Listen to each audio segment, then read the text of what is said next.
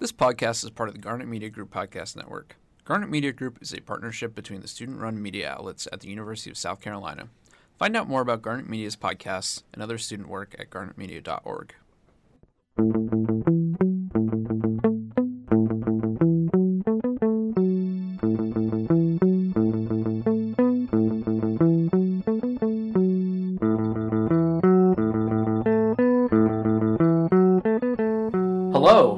welcome to The Squawk, episode 5. We're back, baby. We are back for the summer, and I, I could not be more excited. Um, unfortunately, Stephen Pastis will not be joining us this Rest week. Rest in peace. Rest in peace, Stephen. Uh, he's doing an internship this summer, and he can't publish content for other newspapers, which includes the Daily Gamecock and our podcast network thing.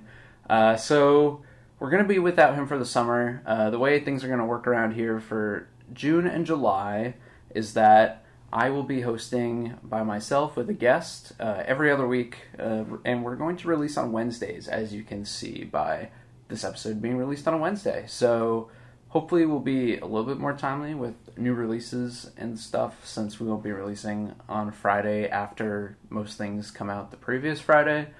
But uh, I still think we're gonna have a really great time. Um, so we'll be promoting on social media. We'll be keeping you up to date with any changes. But for the summer, it's just me, just Noah, and just a guest. So I would like to introduce our first guest of the summer, Hello. Max White. Uh, he is currently the news editor uh, for the Daily Gamecock for the summer, Mm-hmm.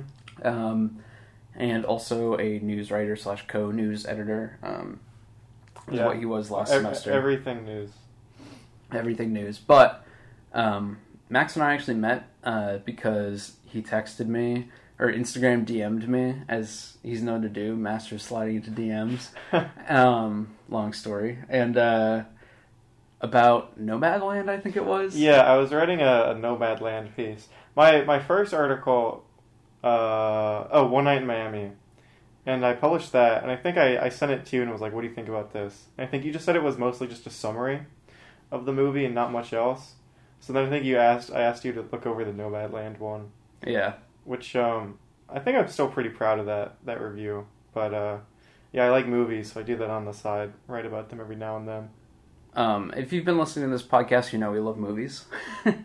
um, if you are new to this podcast, uh, we do talk about other stuff. This is a daily Gamecock journalism podcast, so um, we're just kind of reorient- reorienting ourselves for the new season, um, kind of what we're going to be doing here. And for the summer, while Stephen is away on his internship, I have taken over the reins of arts and culture editor uh, in addition to doing a little bit of the social stuff I was doing before. So I will be providing the content updates at the top of the pod on what's coming out this week. Um, this week, uh, I am not rating anything. Well, actually, I have a Top Gun Maverick review coming out. Um, no reporting for me this week, but next week I have a piece about jazz. So Oh, cool. yeah, that's that's gonna be fun. Um, I got to see this uh, thing called Cola Jazz, which is like the Columbia Jazz Foundation, and they uh, are doing this series at this restaurant called Vermont Restaurant, where for every like Jack Daniels you buy there, uh, it puts money towards their like outreach program where they like go to hospitals and like play music for elderly patients, and it's it's a really cool program. So you can look out for that next week. But this week, Top Gun Maverick review. Um, Amanda, our copy editor for the summer, is also writing a review this week of Harry Styles' new album, uh, Harry's House, and she has some uh, controversial takes that I think might ruffle some feathers. So I won't spoil that. I think that's coming out Thursday or Friday, um, but definitely read that because she does some some good lyrical analysis in there, and uh, I think it's a pretty fun piece. But Did it you might listen? it you might piss some people off. No, I did not listen to it. Me neither. Yeah, uh, it probably doesn't uh, take a lot to guess that uh, we are not Harry Styles fans based on who we are and what we sound like and what we talk like. But that's, that's okay. You know, different strokes for different folks. yeah, no, he was great in uh, Dunkirk. He was great in Dunkirk, Mhm. and I'm very excited for Don't Worry, Darling. Have you seen the trailer for that? I've not. It's like him and Florence Pugh. It's directed by Olivia Wilde, and it kind of it kind of looks like some weird, trippy Stepford Wives esque thing, like little little seventies thriller vibes, but like a fifties aesthetic. You know. Sad he, he can't be, or he's not going to be in the uh, Nosferatu movie, the Eggers. he pulled out of that at like the last second. Yeah. They renewed that with Anya Taylor Joy, but She's playing Nosferatu. I don't know what she was doing. But um, I bet she's playing Nosferatu. hmm. That's honestly good casting. She has like good like bone she's, structure she's for it. weird face. Yeah, Very unique. yeah. Um, but the reporting piece we have coming out this week for arts is uh, Audrey, who was a previous guest on this podcast, friend of the pod, as we like to say here. Um, she wrote this piece for one of her classes, but we're uh, releasing it in Daily Gamecock for the summer because it's really good and we're allowed to, so why not? Um, it's about like art vending machines. So basically, there's this company called, or these machines called Art-o-mats, which are like you take like a like an old cigarette dispenser and you make it so that instead it like dispenses out a piece of art that's like roughly the size of a pack of a cigarette. Um, and they're all around the country and like artists make a little bit of money from doing it. And she talked to some of the artists that are involved and some of the people that kind of facilitate this this thing. And um, I thought the funniest bit of the article was when she said that like some people who actually want cigarettes from those things think they still sell cigarettes and they're like what the hell is this? And then uh, then they get the piece of art and somebody explains it to them like oh that's cool. And they're like I still want cigarettes though Can't but smoke this. Can't smoke this. Who knows? Maybe somebody will make artsy cigarettes and put them in there. That could work. Um, it's like have you ever like had like herbal cigarettes it's like what they use on like film sets to I've had the candy cigarettes. I remember buying those when I was Yeah. 10 and feel really edgy. herbal cigarettes smell awful let me just tell you that I mean, don't know Normal cigarettes, I don't, I don't know if you I think mean- they. they don't smell good either, but herbal cigarettes truly are awful. Like you breathe in that smoke and you feel like you want to puke immediately. I don't know who would smoke those with no nicotine unless you were just trying to look cool, but I guess it's useful for for filmmaking. So, and that's kind of what we're all about. Um, other other stuff we got coming up, Max. What's what's news up to this week or Yeah, next week? so uh, um Tyler Fedor, who's uh, currently not on the summer staff, but he's a managing editor. Actually, was the news editor when I joined news. Uh, he's going to be publishing uh, a piece from one of his classes about five points, uh, businesses, how they're doing, and sort of how they're dealing with the inflation and uh, you know rising costs and things like things like that. So I'm looking forward to, to publishing that. I had fun time reading it, and then uh, I'm currently working on a piece. It's not coming out this week. It'll come out next week on um, just free things to do in Columbia over the summer. Because I mean, God knows, I need free things to do.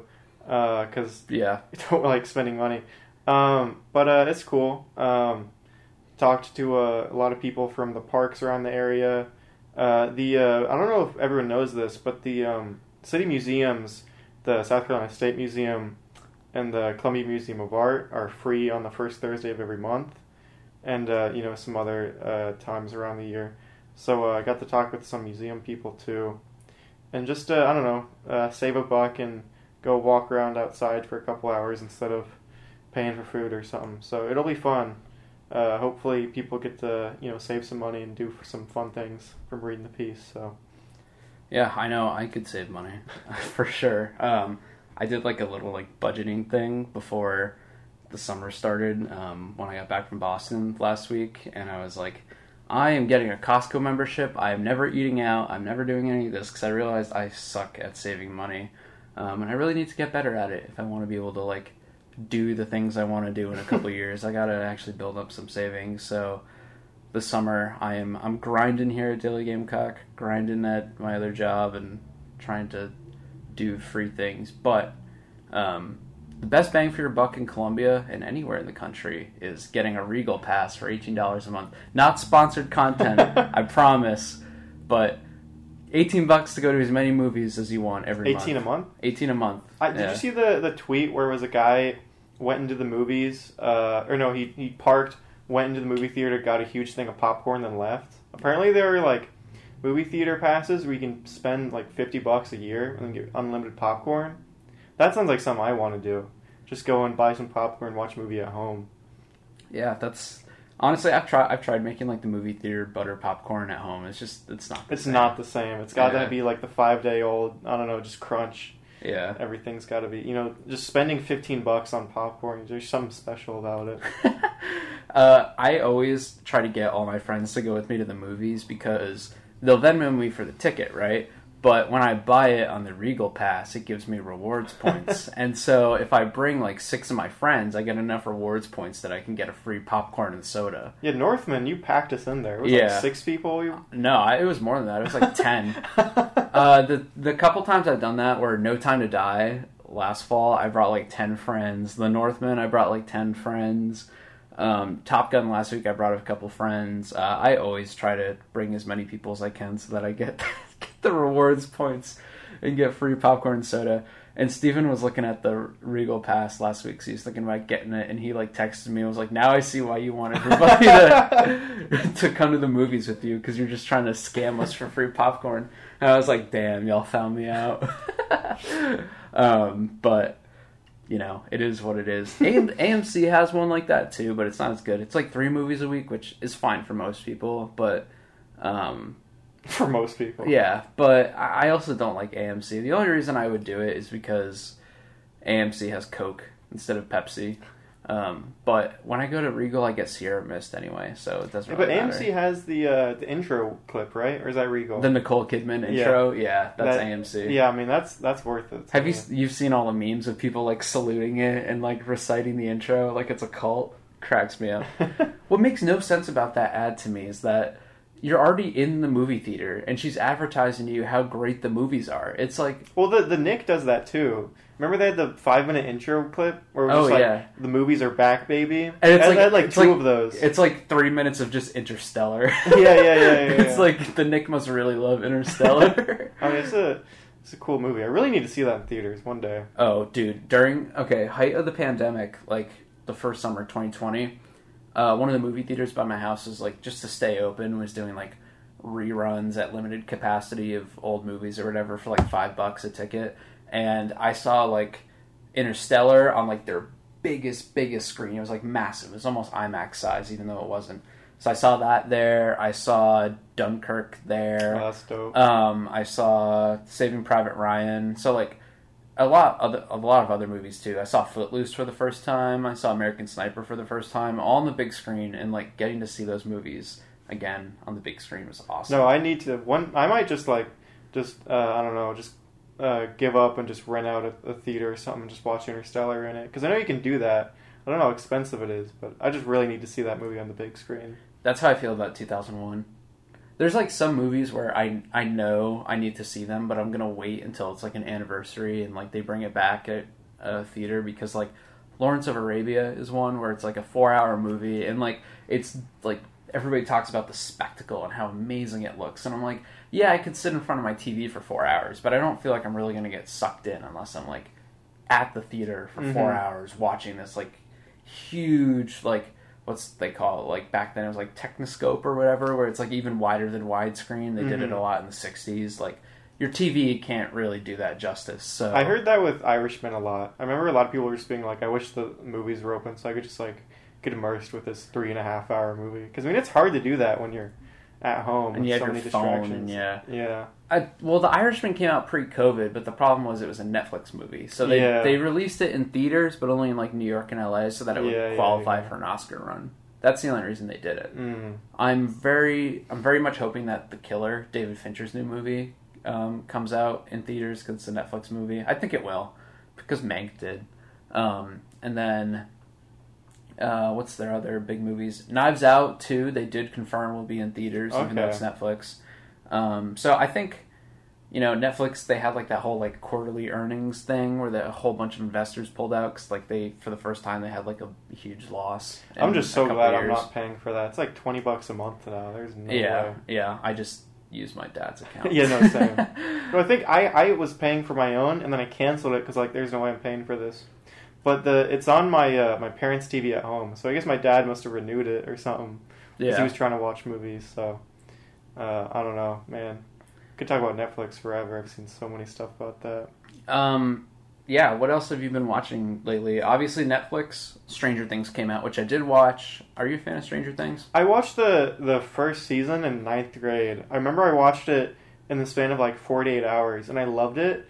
And then for some reason, I just haven't gone back to it. I've I- heard it's kind of lost the like kids touch type thing where it's like way more bigger. So I don't know if I would enjoy it as much. Now. Yeah, I think I, what I always say to people, and my friend Evan, who will probably be on this podcast one day, will disagree because he loves season three. But season one just like captures something very, very magical. It's like you know that Spielberg, Stephen King, like wonder and horror at the same time type deal. That That's what uh you know the so first awesome. the first It movie, Yeah. not, not the the TV one, but that's what I loved about that movie so much. The the scene where they're just like throwing rocks at each other. And Yeah, it's just like they're hanging out in the um in like the sewer lake thing, and they're just being Mhm. kids. That's what I loved about that movie more than the horror. And Stranger Things really uh, felt the same way to me. So. yeah. It feels like Stranger Things season one feels like just the the kids and even the adults hanging out, and like this like evil force starts to creep into their lives like slowly, and they try to figure it out, and they don't really understand it. And there's a lot of like mystery and intrigue, and that's kind of what incites the horror. But there's still the tension of like Will being in the upside down or whatever, and Mhm. I think that really, really works well. And then season two still captures that vibe really well. They're still young enough.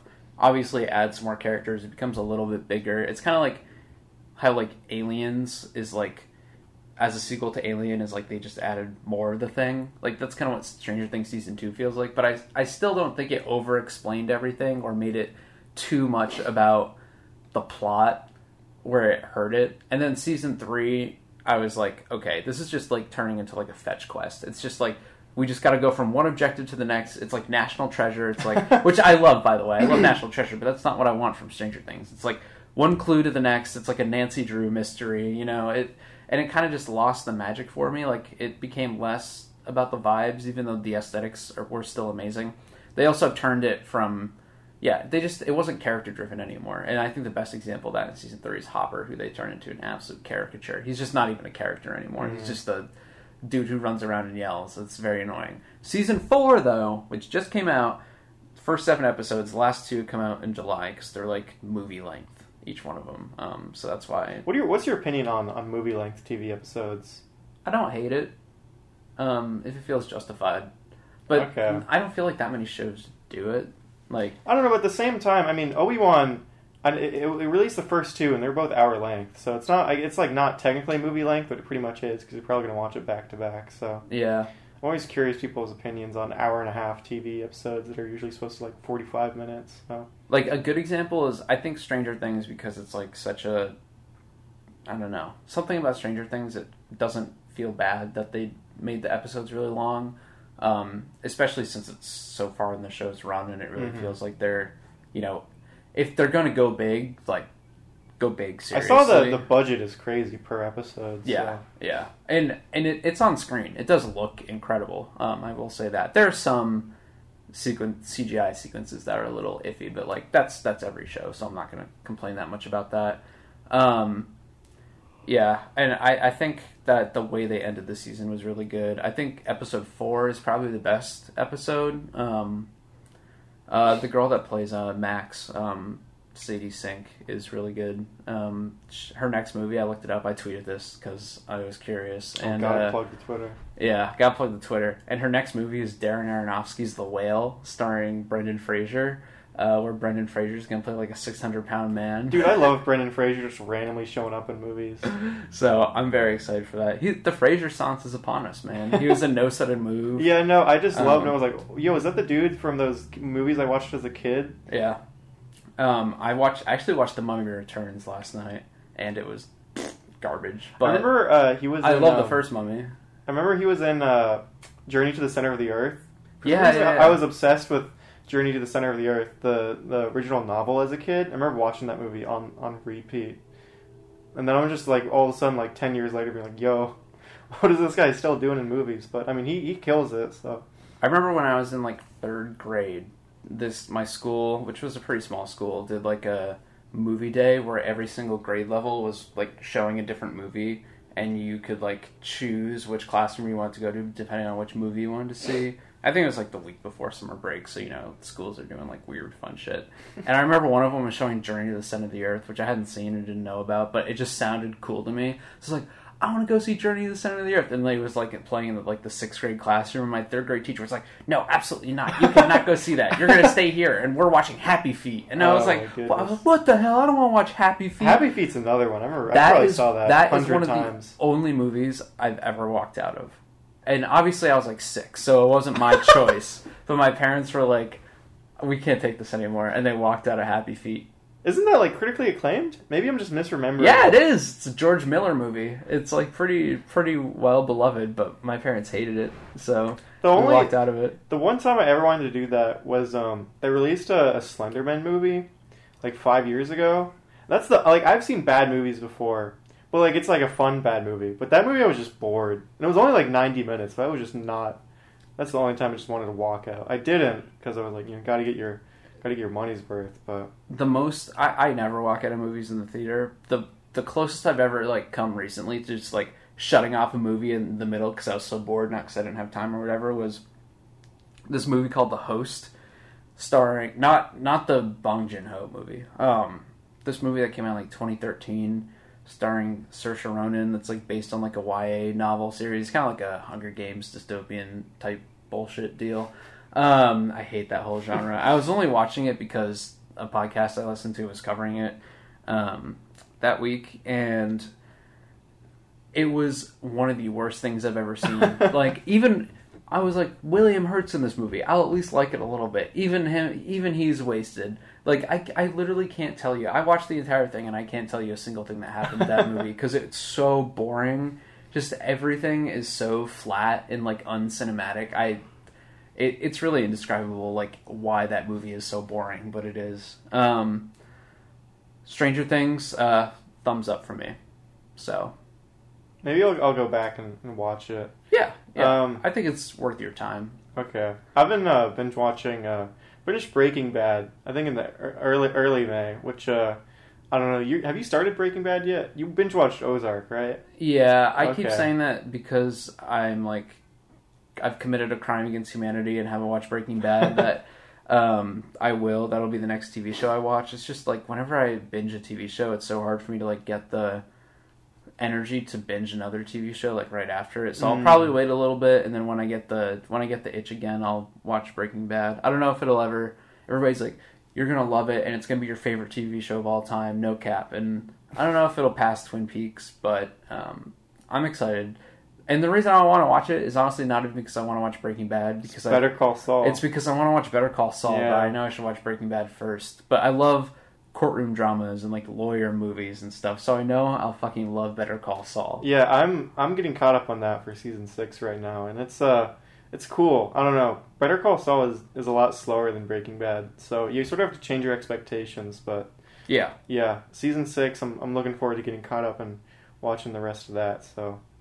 You haven't watched Obi Wan, right? I have not. I've I've heard things about it. I don't know. I was Yeah. super hyped about it, but I just haven't gotten around to it. It's uh, it's bad. I'm gonna be honest. First two episodes were were pretty, pretty. They they they landed like a wet fart. I'm not gonna lie. Um, I don't. I. It's hard for me to even describe what's bad about it. It's just like I heard there was a ten year old and people don't like them, or there's a kid character. yeah, yeah. Star young- Wars has been doing that way too much. It's young Leia is the kid character, and it's like she's essentially like Grogu in the Mandalorian. yeah, no. They also did that. Um, I love Clone Wars, so I watched that, and then uh, the same guys that did Clone Wars did a Bad Batch, which is uh, sort of a continuation, the same sort of animated style, and they have another kid character that they have to take care of. Yeah, So I don't know if they've just run out of ideas or what. I mean, it's not the the worst sort of uh, trope they can do, but it's just kind of getting tired because like I don't yeah. know. It's it's a bit of a tired trope, but like I wouldn't even say that's the worst part about the Obi Wan show. I just feel like there's no stakes in it. Like mm, watching it, I just didn't ever feel like excited or any tension. Like it's it's really cringy when like the quote unquote main villain of the season comes in and like the opening scene and introduces himself and does like a whole speech about rumors that is basically the exact same as the Hans Landa speech from the beginning of Inglourious Basterds, but instead it's a guy in Star Wars making up saying it and there's no tension at all, so it's just completely boring. Like it I I don't know. It's just like not that well directed. Like I retweeted this tweet again, plugging the Twitter, which was hilarious. Which was like, Star Wars is so cinematic, like blah blah blah blah, and obviously they're being sarcastic, and it's the opening shot of um, Obi Wan, where this isn't really spoilers because something that happens in Episode Three, and it's like a classroom in the Jedi Temple when it gets like when all the young Jedi get wiped out by the stormtroopers, or whatever, in Order sixty six. Which, Mhm. given recent events, great way to start the show, guys. Oh, God. Um, Stranger Things also did that, by the way. Stranger Things season four also opens with violence in a classroom. So I don't know. Art reflects reality, I guess. Um, it's like uh, this very elegant shot of like the kids like practicing there. Or I don't even know if it's elegant. I think it's just the like the camera's down on a tripod. And it's the kids playing. You just see them. It's like pretty flat, but you're like, okay, whatever. And then the stormtroopers come in, and then the camera starts violently shaking, and it's like, it's just the it just looks so cheap and like not thought out. I don't know. It's like there wasn't like sometimes single take is not good. And that's one of those cases where you're just trying too hard. You know what I mean? Like it's just like I can see you thinking in your head this is to look so sick. Like this shot is to be awesome and it just doesn't look that good. Um, I don't know if that's just because the production design is cheap, which a lot of it actually looks pretty good because they use that like stagecraft shit that like the better be. Batman Disney used. better be. You know. Yeah, but then again, look at Marvel. Those, those movies all look like hot garbage. So I don't know. Um, I really don't think the special effects team got to finish Doctor Strange in some parts. I mean, I like that movie, but there are some parts that look a little whack. I don't know. I feel like that's just the Marvel. I remember.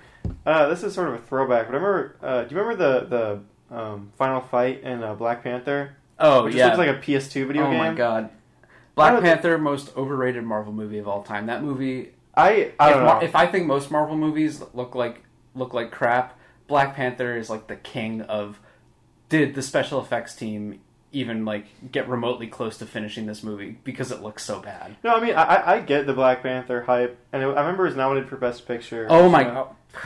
I don't the know. fact that Black Panther was the action movie that got nominated for Best Picture over Mission Impossible Fallout is an absolute travesty. That- that has to be the I, only- I I dare anybody to go out there and watch Mission Impossible Fallout and Black Panther back to back, and you if you can genuinely think that Black Panther is the better movie, then just please stop stop talking about movies for the rest of your life. There were a couple times in Endgame too where I was like, "Wow, I mean, this is cool, but like, this looks like a like a 360 game. I don't know." Yeah, exactly. So, I don't know, It I looks just- like video game graphics. I, it's I so just, bad. with with Marvel. I'm just like they're making these movies in like six months or whatever. Like, I'll forgive a couple. I don't know, a couple CGI. You know, I feel like whatever. the actors don't even know what movie they're in. they're just like, all right, Marvel's like, all right, we got another shoot. Here's your lines. We're not going to tell you what script it's for because we're so like lock and key secret about everything. So uh, just show up and read them, and we'll edit the entire movie around you. I don't know. I mean, I loved uh, uh, the Doctor Strange Multiverse of Madness just because I mean the Sam Raimi-ness of it. Yeah, yeah, I mean, no, was- I liked it too. It's in my top Yeah. ten of the year so far, but um, it still has the problems that all other Marvel movies have. It's just like they're sli- it's slightly redeemed by, you know, the The- the horror aspects and the kind of interesting. No, I loved it. I mean, visual stuff. Even I don't know. Maybe if they just get like some terrible, maybe they get like an M Night Shyamalan Marvel movie.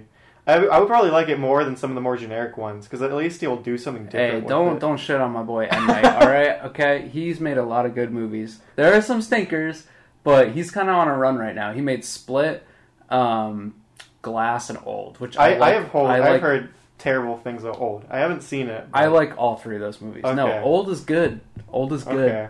People who don't like Old are dumb. I'm sorry, but it's true. Old is good. Um, I don't know. They, you just got to get new, inventive directors in those Marvel movies because right. they're they're really lacking just anything different. Okay.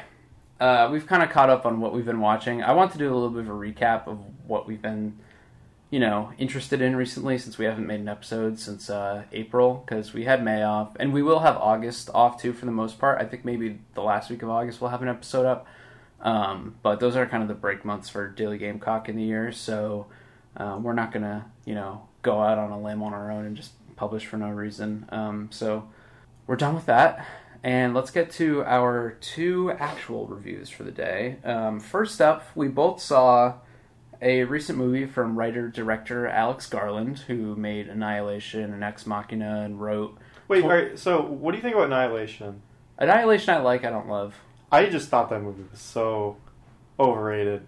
Same with Yeah. Ex Machina. The I- the people that like Annihilation but complain that Men is too pretentious, aka everybody on Letterboxd, um, those people I really don't understand because Annihilation feels like the most pretentious movie of all time, especially in the last twenty minutes. And Men, I just thought was like all killer, no filler. No, Annihilation thinks it's uh, like 2001 with the ending, where it just does a bunch of weird stuff for like 30 minutes. Yeah, but I'm not. I couldn't. I'm sure smarter people than me have written great pieces on Annihilation, Yeah, yeah, why it's brilliant or why what the ending means or why it works. I'm just too dumb to understand it, so I Yeah. didn't like it. Um, so it's possible, but if you want to talk about pretentious, that's definitely the more pretentious of his movies. I haven't seen Ex Machina. Oh, you haven't? no. So I like it, but at the same time, I just remember IGN, which you know, not known for the movie reviews or whatever. But just remember they, they put it at number one uh, for best movie of the 2010s, uh, and uh, I don't know. That's just it feels like a. Have you seen Black Mirror? Yeah. It just Yeah. feels like a Black Mirror episode. It's cool, but I mean, the people love that movie. Yeah. I think Men's probably my favorite of the Alex Garland's movies so far. So Even the stuff he's written, I'd say it's my favorite so far that I've seen. Um, no, you- 28 Days Later is, is better. He wrote Okay. that, right? Yeah, But- he did. 28 Days Later is great. I like Men a little bit more, but maybe I'll have to go back and watch 28 Days Later. There's this one movie that I really want to watch uh, that he wrote called Never Let Me Go with Keira Knightley and Carey Mulligan, and apparently it's about like cloning, Mm. and it's very like it's sci-fi, but it's very like down to earth, like Mm. human story, you know. And I'm I'm really interested in that, so I definitely want to get around to watching that. But thumb your thumbs up on Men. No, I liked it a lot. It's probably probably top three of the year so far for me. Um, Same. it, it was really beautiful um, cinematography, and it was also pretty scary. And um, I don't know the people that call it pretentious. I don't really get it because I saw it with my girlfriend, and like she usually really hate. I don't know. She like never gets scared about movies. She watches horror movies just like when she's eating breakfast and things like that. And she was just like freaking out at that movie. And then at the end, she was like, you know, acting like it really spoke to her and things like that. So, I don't know. I, I would, if anyone would call it pretentious, it would be her, and she really liked it. So, Yeah, I, I kind of agree. I think the people that are calling it pretentious are maybe looking a little too much into it. it's which a it's a horror movie. Come I- on, man. Yeah, which I know is like a like a dumb thing to say, but like really, it's not. I don't think it's trying to be that profound. Like if you're like, oh yeah, I get it, Alex. Like all men are the same, or like you know, it's like yeah, that kind of is just like the surface level. Like if there's a deeper meaning, sure, that's it, and it's pretty easy to figure out even from the trailer that that's what the meaning is. But the movie, I mean, the title. yeah, but but the mo- but the movie's really not about like the deeper meaning. It doesn't want you to get your enjoyment of the movie from the deeper meaning. It Mhm. wants you to get the enjoyment from like all the crazy visceral imagery that happens. Dude, that last, that like, tunnel minutes. scene that's also in the trailer Yeah, let's just say right here, it's we're gonna spoil it. Okay, you can talk about spoilers. Dude, the tunnel scene is just so cool because I remember watching that. I saw the the trailer where, she does the tunnel thing probably like three times because I've been going to the movies recently. And then actually seeing it, what it's like in the movie, is just so cool. And then the ending when the the guy gets up and she starts running, and it's like, oh shoot, is she gonna like? And then she uh, she gonna get lost, and then she does get lost, and I don't know, that was pretty scary. And then also what what I really liked is that there are times in horror movies where it's almost a trope where the characters are just dumb uh, where they just like split up for no reason. They use a knife once and then drop it. And I felt like every time that was gonna happen, she like did the right thing because she calls the cops when the guy comes in, which is like like I kept on saying call the cops. She did that, and then like she texts her friend, and then oh, and then the um, she's calling her friend and like it breaks up or whatever. And I was just like just text her, and she like actually texts her. So it was sort of just sort of sort of cool to see smart horror movie protagonist for once. Yeah, and it's definitely like it's like kind of like The Shining, or it's like they're kind of by themselves, so you can't Mhm. really like fault them for the decisions they make too, because Mhm. there's no like there's nobody around to help them. So like they're just doing what they can with what they have, you know. So yeah, I think that was a really strong part of the movie. Um, I could definitely see some chuckleheads going in and be like, "She should have just left the second she saw a creepy guy." Like blah blah blah. It's like okay, well then you don't. No, have but a, they, they then you don't have a movie. no, I mean they also have like a conversation where the friends like, no, you, you can't, you can't give this up. You, you know, whatever. Yeah. You went through all this. This is your time supposed to relax. So I mean, at least they address that. So Right.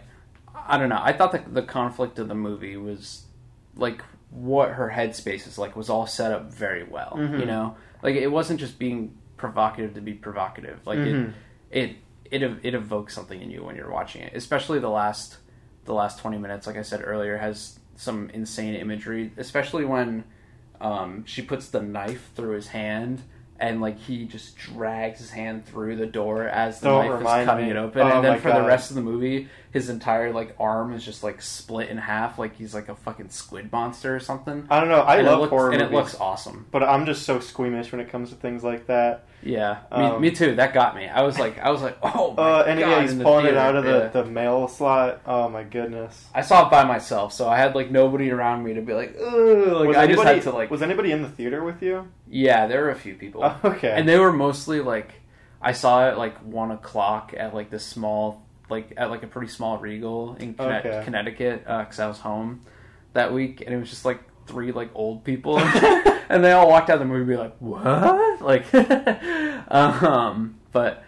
I'll tell you what, man. The the line at the movie theater for the popcorn was insane because it was all like eighty year old ladies going to see the new Downton Abbey movie. oh my. God. It was like you know they all go to the movies at one o'clock because they can't stay at past four. So I was like, oh god. I was like, I got there like ten minutes early. I still like made it in after the trailers had started because um and I love going to the get there early to see the trailers.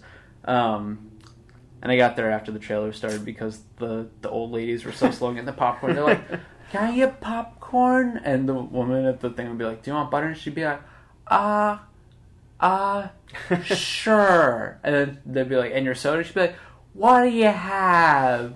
Be like, "Coke, no, Sierra Mist." Like, and this was every single old person in that line, and I was like, "Oh my god." I mean, mo- movie theaters. Movie theaters. I mean, they got got to got to take with what we get with with people going to the movies now. So I guess that's true. I'm just happy people are going to the movies. yeah. Um, I'm but- really. I'm just curious what compels an 80 year old person to see Alex Garland's new movie. Well, the people in men were 80. They're Okay, like maybe okay. like 50s or 60s. Okay. Um, the people seen Downton Abbey in their 80s, yeah. Um, which I will not be going to see because I've never seen the TV show and I don't care. Um, but yeah, I guess we're both positive on men, Cool but movie. We have to get to the main event for this week. Top Gun. 30 plus years of service. Combat medals, citations. Only man to shoot down three enemy planes in the last 40 years. Yet you can't get a promotion, you won't retire. Despite your best efforts, you refuse to die.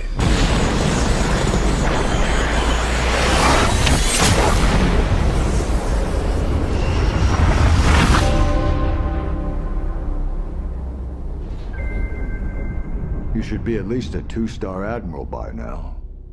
Yet here you are. Captain. Why is that? It's one of life's mysteries, sir. I'm going to play the uh, the, the the song right here because uh, I just it, it gets me so nostalgic and so hype every single time. I love how they just got it out of the way. They just played the most nostalgic songs like three, like back to back to back in the, in the beginning. Yeah, they play the old score. Mhm. They play Danger Zone, um, like right off the bat, and it, it opens with you know the opening credits are just the opening credits for the first film, basically just shot a little bit differently with Danger Zone, and I, I, I can't lie, it got it got me it got me emotional. I was like I was like we're back, baby, we're back, top motherfucking gun. Um, been waiting for this movie for like three years. 'cause It was supposed to come out in 2019. Then I got delayed for I didn't know that. then it got delayed for reshoots, and then COVID happened, so it got delayed again, and then again, and then again, and now it's finally here. Um, did you see the Mission Impossible trailer beforehand? Did did you? Uh, did they not show it in your theater? I don't think so. Damn. Because uh, have you watched it? I have not. Have you seen the other Mission Impossible So movies? I, I, I'll be honest. I've seen one, but I have no idea which one it was because I saw it in theaters when I was probably in middle school. But I remember thinking it was cool. I don't know. I remember probably Rogue Nation. Okay. Yeah, the fifth one. Okay. Um, Rogue Nation is great. Uh, they're they're all great except for two. Um, How many are there now? Like nine? six. Sun six? Okay. Yeah. Um, I have the entire box set on my shelf here. Actually, you can see it up there. It's the gray box. We're recording in my bedroom because um, we don't have a- I don't have access to the library over the summer since I'm not taking summer classes, so we can't use like the recording studio. So if the audio is a little bit off compared to what you're used to, that's why. But um, you know, we'll see. Maybe we can get get a better setup for the rest of the summer. So we'll work on that. But this is what we're working with now. I'll do my best to make it sound good in editing. Um, yeah, but Top Gun Maverick. I mean, dude, seeing the Jerry Bruckheimer and Don Simpson logo beforehand, even that got me excited. Like, I don't think I've seen that in front of a new movie since like National Treasure Two. You know what I mean? Like, even that that got me excited. Um, the lightning hitting the tree and everything. Um, Are we are, like- are we doing spoilers? yeah, yeah. Okay, you can do so- spoilers. So did you think he died at the ending, like Tom Cruise when he when he saved uh, Miles Teller? Were you Did like, I is think- this it? Did I think he was going to die? Yeah. Um, I'd say deep down, probably not, because I can't remember the last time Tom Cruise died in a movie. But I thought maybe there was a chance. I thought they might do like a kind of Han Solo Force Awakens type thing, you know. Um, and I actually compared this movie to The Force Awakens in my review, and I've been hearing that as a comparison point from a lot of critics because It's just It's- too similar. no, it's not that because it's too similar to the original. It's like how the way that they bring the characters back and the way that they Okay. establish conflict. Like in the original Top Gun, it's like Maverick is like plays by his own rules. He doesn't care about anybody's safety or whatever. And Iceman's like, you know, you gotta you gotta like chill out. You gotta you know ob- ob- obey the laws of aviation. So like. Um, which actually, it's funny looking back that like Iceman wasn't like really a prick. He was just like, I care about safety, man. I care about safety. Like he wasn't even a jock.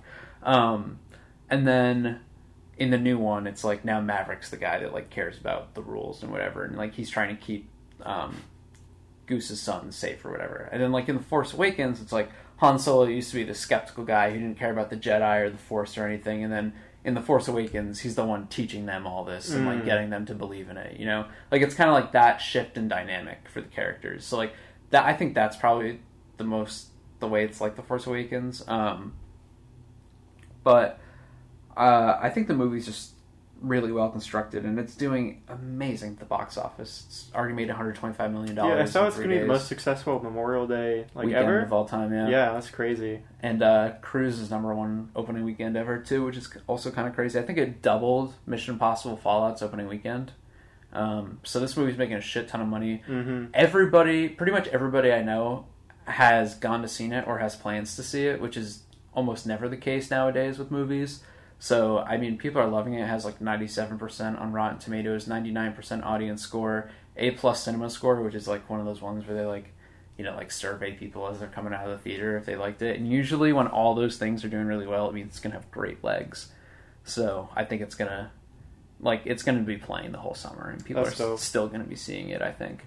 Um, and it looks especially great. I saw it for the first time last Tuesday in like one of those um, early preview screenings in IMAX. That's the Regal uh, Yeah. hookup, right? yeah, that's the Regal hookup. Um, so I saw in IMAX uh, on Tuesday night with a couple friends, and we really enjoyed it. And then on Saturday night, um, I went to see it again by myself just to take notes for the review that's coming out later this week. Um, and or today, as you're hearing this. Um, and I, I loved it again. I thought it was great. Uh, yeah, it doesn't doesn't try to do too much, and what it does do, it's great at. So I Yeah. think that's that's pretty much all you need with an action movie nowadays. So Yeah, I, th- I think that the strongest point is like how self-aware it is. Like the script is. Like I wrote this in in my review. I'm gonna say this before I say everything um, during this conversation. But like Christopher McQuarrie, who has co-written the recent Mission Impossible films, also co-wrote this, and like the whole idea is that like Maverick is haunted by the guilt of you know Goose's death, and like he feels like he needs to protect his son and like but like his son doesn't feel like he needs protection. And it's very reminiscent of the mission impossibles where it's like in the first movie his entire team dies in like the first 10 minutes. And like you never really heard about it again. And then like in the fourth fifth and the sixth movie like he keeps giving up the mission to like save his team or whatever. And like he's very clearly like traumatized by these things that happened to him um, in the past. And i think it's Top Gun Maverick is really smart about being faithful to the characters without being like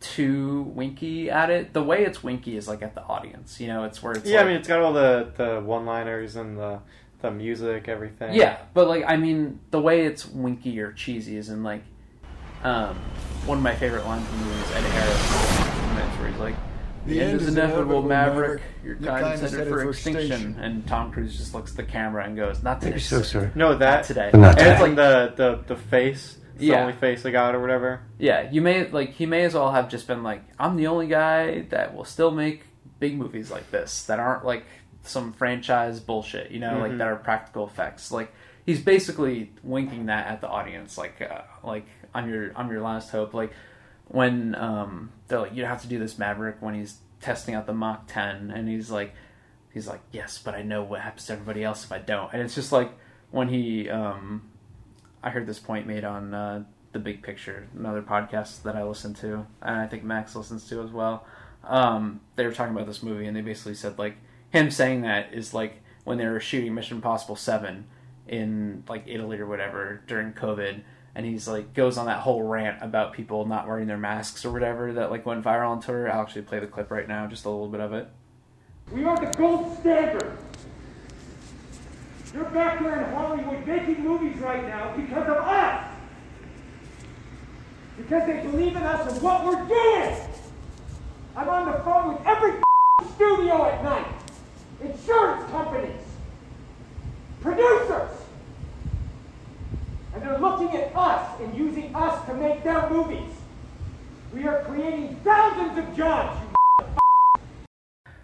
like he's basically just saying that like you know if our if we can't make practical blockbusters anymore if you know we don't take like covid and all this seriously then like the movie business is going to fail you know like he really like feels the weight the importance of like his persona and the effect it has on the industry and you definitely feel that top gun maverick and it's in a way that where i think a lot of like of Cruise's movies over the last like 20 years, ever since like the Scientology stuff happened and like all the Katie Holmes, The like, Scientology stuff. yeah, and all the Katie Holmes stuff. Like obviously that has really like hurt his image in a lot of ways, and as a result, he stopped doing like romantic comedies like Jerry Maguire because he realizes that like people aren't gonna. He's like a little bit too intense now. People aren't going to take him seriously being like that. Um, and I think that that baggage can sometimes hurt a performance, but it's like with what's been going on recently, that baggage I think adds to this performance. No, I think so definitely. Um, yeah, I just thought it was it's a cool movie, and it really successfully pulled on the heartstrings. Because I mean, I asked you, you know, did you think he was going to die? I mean, I kind of thought like, oh, this is the send off for Tom Cruise, and and Top Gun or whatever. And then I mean, it wasn't, and then Yeah. Miles Teller didn't die either. But I mean, I mean, even even the fact that I uh, believed that for you know maybe five seconds was uh, I don't know. I feel like that that points to the the emotional sort of core of this movie that I thought was uh, really effective. Yeah, I think like I always go back and forth on this a little bit because on one hand you kind of need character like main characters to die sometimes to kind of like make the movie feel a little more important, feel like the stakes are real, but also and because you want to subvert expectations, you know, like you don't want people to go into the movie knowing how it ends or feeling how it ends, and but I don't even I don't think that doing that just because it quote unquote subverts expectations or surprises you, that doesn't always mean it's the most satisfying way for the movie to end.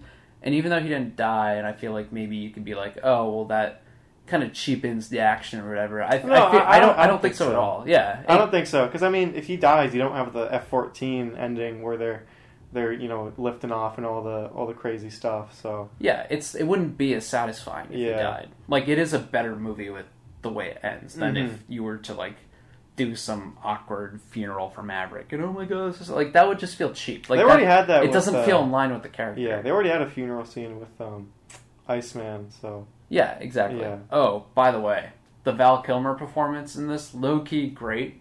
wait, so I don't remember why is his why is he typing? Oh, well, that's because of his. He has a real life condition where he Oh, can't okay. like really talk Okay. anymore. Um, there's a documentary that came out about it last year that I really want to watch called Val, um, narrated by his brother. I think it's just all about like his career and his life and kind of the medical issues he's been battling with the last uh, couple years um, that have made it like a little hard for him to still act and like support himself financially and i think it's really interesting but like you could tell that like he really enjoyed being in maverick and giving this performance for and they sure. do it in a really um, in a really poignant way. No, I thought so too. I was just wondering if that was set up in the first movie and I just missed it or something. So No, no, it's Okay. just a real life thing that they wrote into the movie. Um, but yeah, e- even having him type on a computer to talk, like it's still a good performance because he Mhm. sells it, you know. hmm Um, so I was I was impressed by that scene. It got me a little choked up both times I went to see it. Um, I think this is one of Cruise's better performances in a while. I mean, since probably like War of the Worlds in like 2005, which is, in my opinion, one of his best. Um, he really sells the the old guy still got it. yeah, exactly. The uh, the scene where he where he's where he's showing him, oh, it can actually be done. I mean, everyone knew he was going to be successful. Everyone knew he was going to do that. But I mean, it's still like, oh, damn, he really does got it. Yeah, but the way you, the, the reason why you feel that is because like you can tell he's actually in an F 18, 18 or whatever. You know, Mhm. you don't feel like he's actually flying the plane.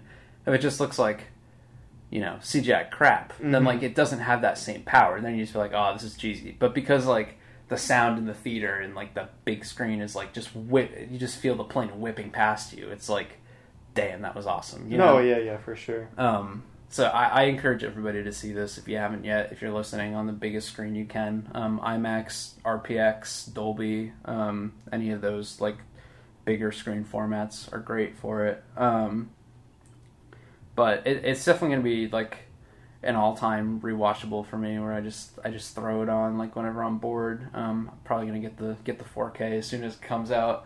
Um, it's already like it's is probably gonna go down because this type of stuff like always debuts higher than it stays, but it's number 169 on the um, Letterboxd top 250 right now, which is very surprising because knowing Letterboxd, that's always people complaining about people like Tom Cruise. Um, but yeah, I think this really cements his his hold on being like the the biggest movie star. The fact that this movie opened to such a huge opening and that like yeah he still got it. But like this is kind of the first movie where he lets himself be be an old guy you know? Mhm. like he still quote unquote got it and he can still do the action but like everybody's telling him about how old he is and stuff and you never get that in a mission impossible movie you know? If he, he was trying to be like oh i'm the i'm still the young gun i still got it like i'm still the best then like yeah that would that would be a bad movie. But because he kind of has to be the elder statesman like uh it works a lot you know? The uh, the most uh, visceral stunt I thought he did was just uh, lowering from the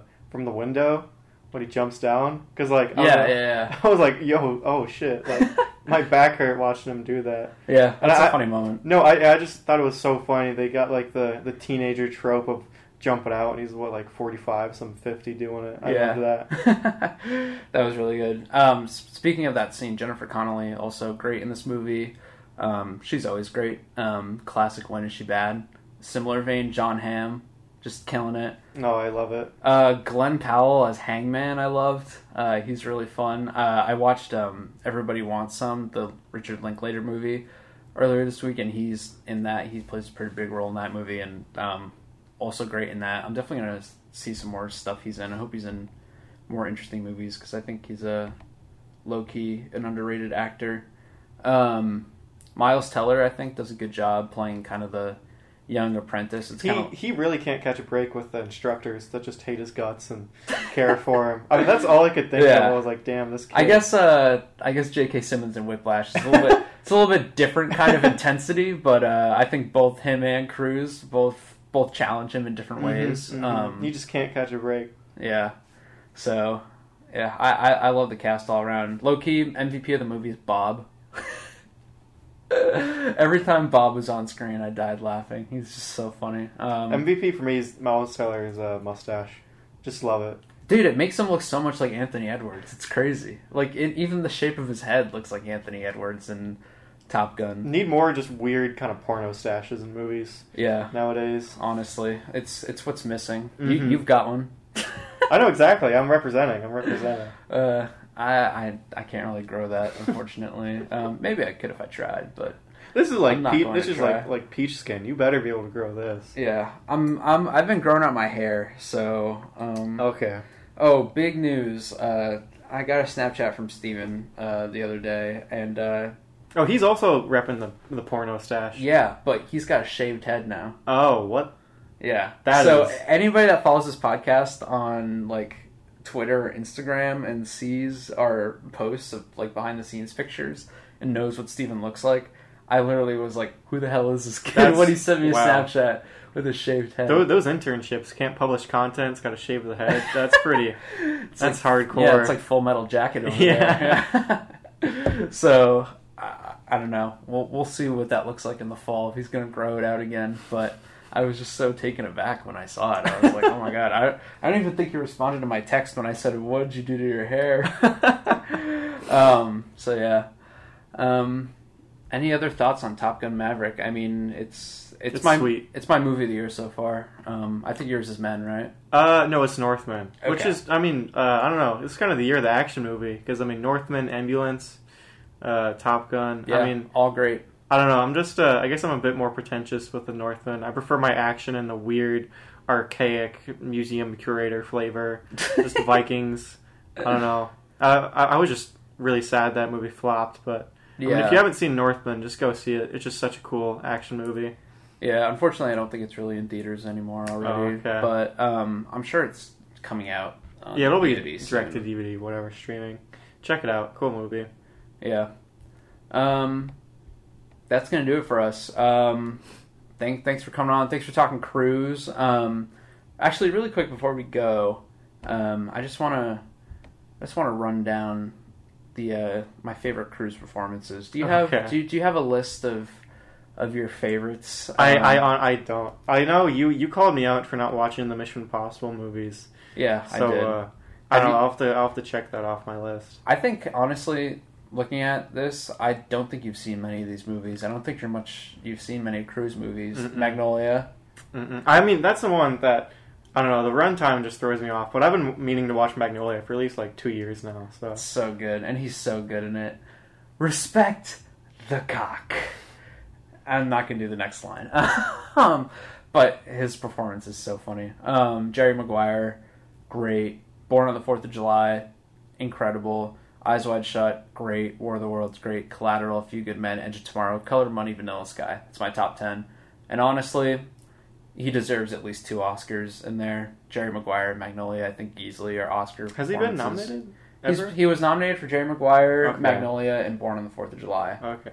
So he has three nominations, no wins. I don't think he was nominated for Rain Man, because Dustin Hoffman won Best Actor for Rain Man, but I think Cruise. I don't know if he got nominated for supporting. I don't think he did, but like he's also a lead. So like, you know, honestly, Well, he's better than None Dustin of those Hoffman nominations were like pre any of the weird stuff he did, right?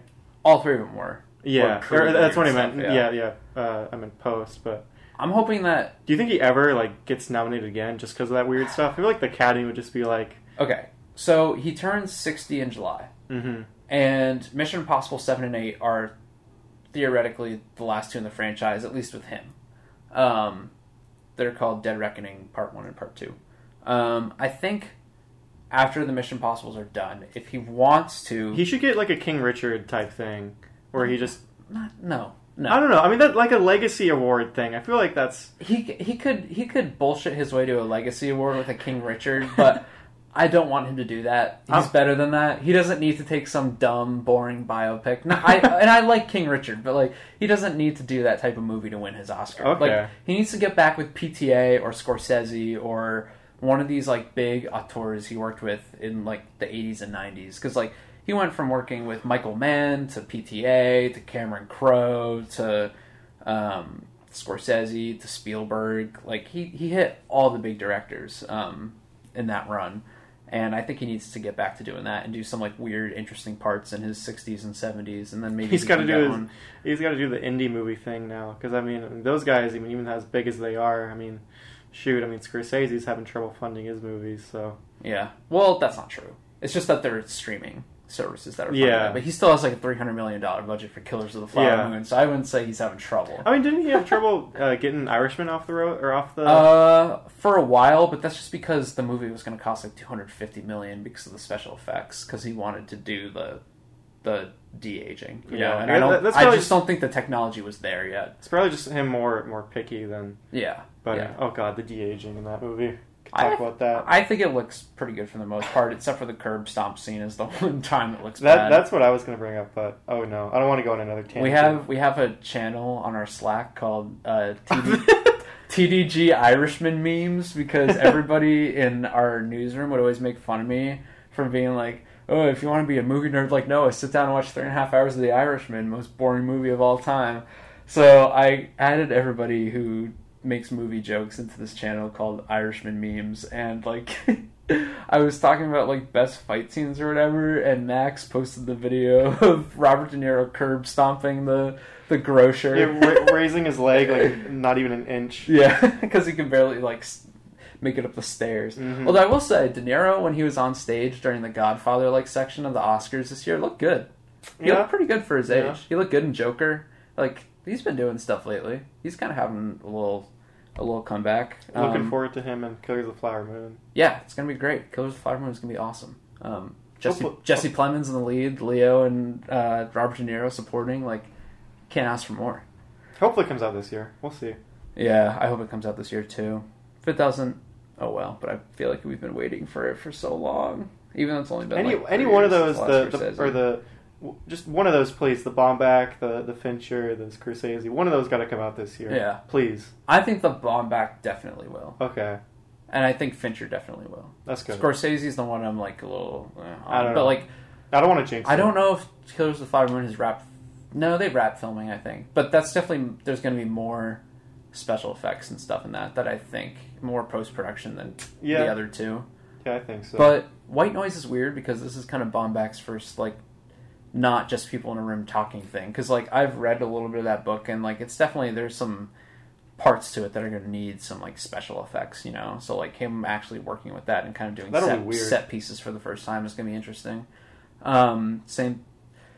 Same thing with I guess Fincher's movie will have some special effects, but he's usually very efficient. And I think Netflix said they're aiming for fall release date for that, so I, I feel pretty confident they'll hit that. Um, yeah, Fincher always does cool stuff with special effects, with the Fight Club, with the where he's going through the buildings, and then with uh, all the cool stuff in um, Zodiac, with all those cool shots of San Francisco. So.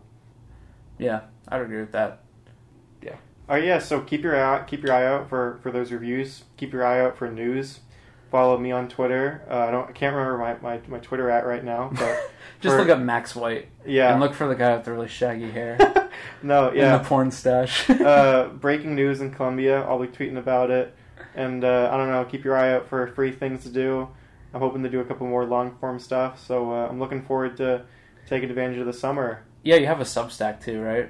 Uh, I do. I kind of am being lazy with that, but um, I don't know. It's in the Twitter bio if you want to check out some of my some more political coverage. But uh, yeah, And I will be here as always uh, two weeks from now on Wednesday again. Um, not sure what we'll be talking about. Uh, I think the new Jurassic World comes out, which Oh, dear God. looks like looks awful, but you know that that will make for a fun podcast probably. Um, we'll probably talk about some non movie stuff a lot more next time, just because. Um, despite it being the summer, Top Gun was kind of the big event of the first like section, so we've kind of covered that. And I don't. The next thing I guess would be Thor. no, Elvis. Oh, oh I, God. I I don't know When how it's gonna come be. Uh, end of June. I don't know if it's gonna be good, but I know it's gonna be interesting.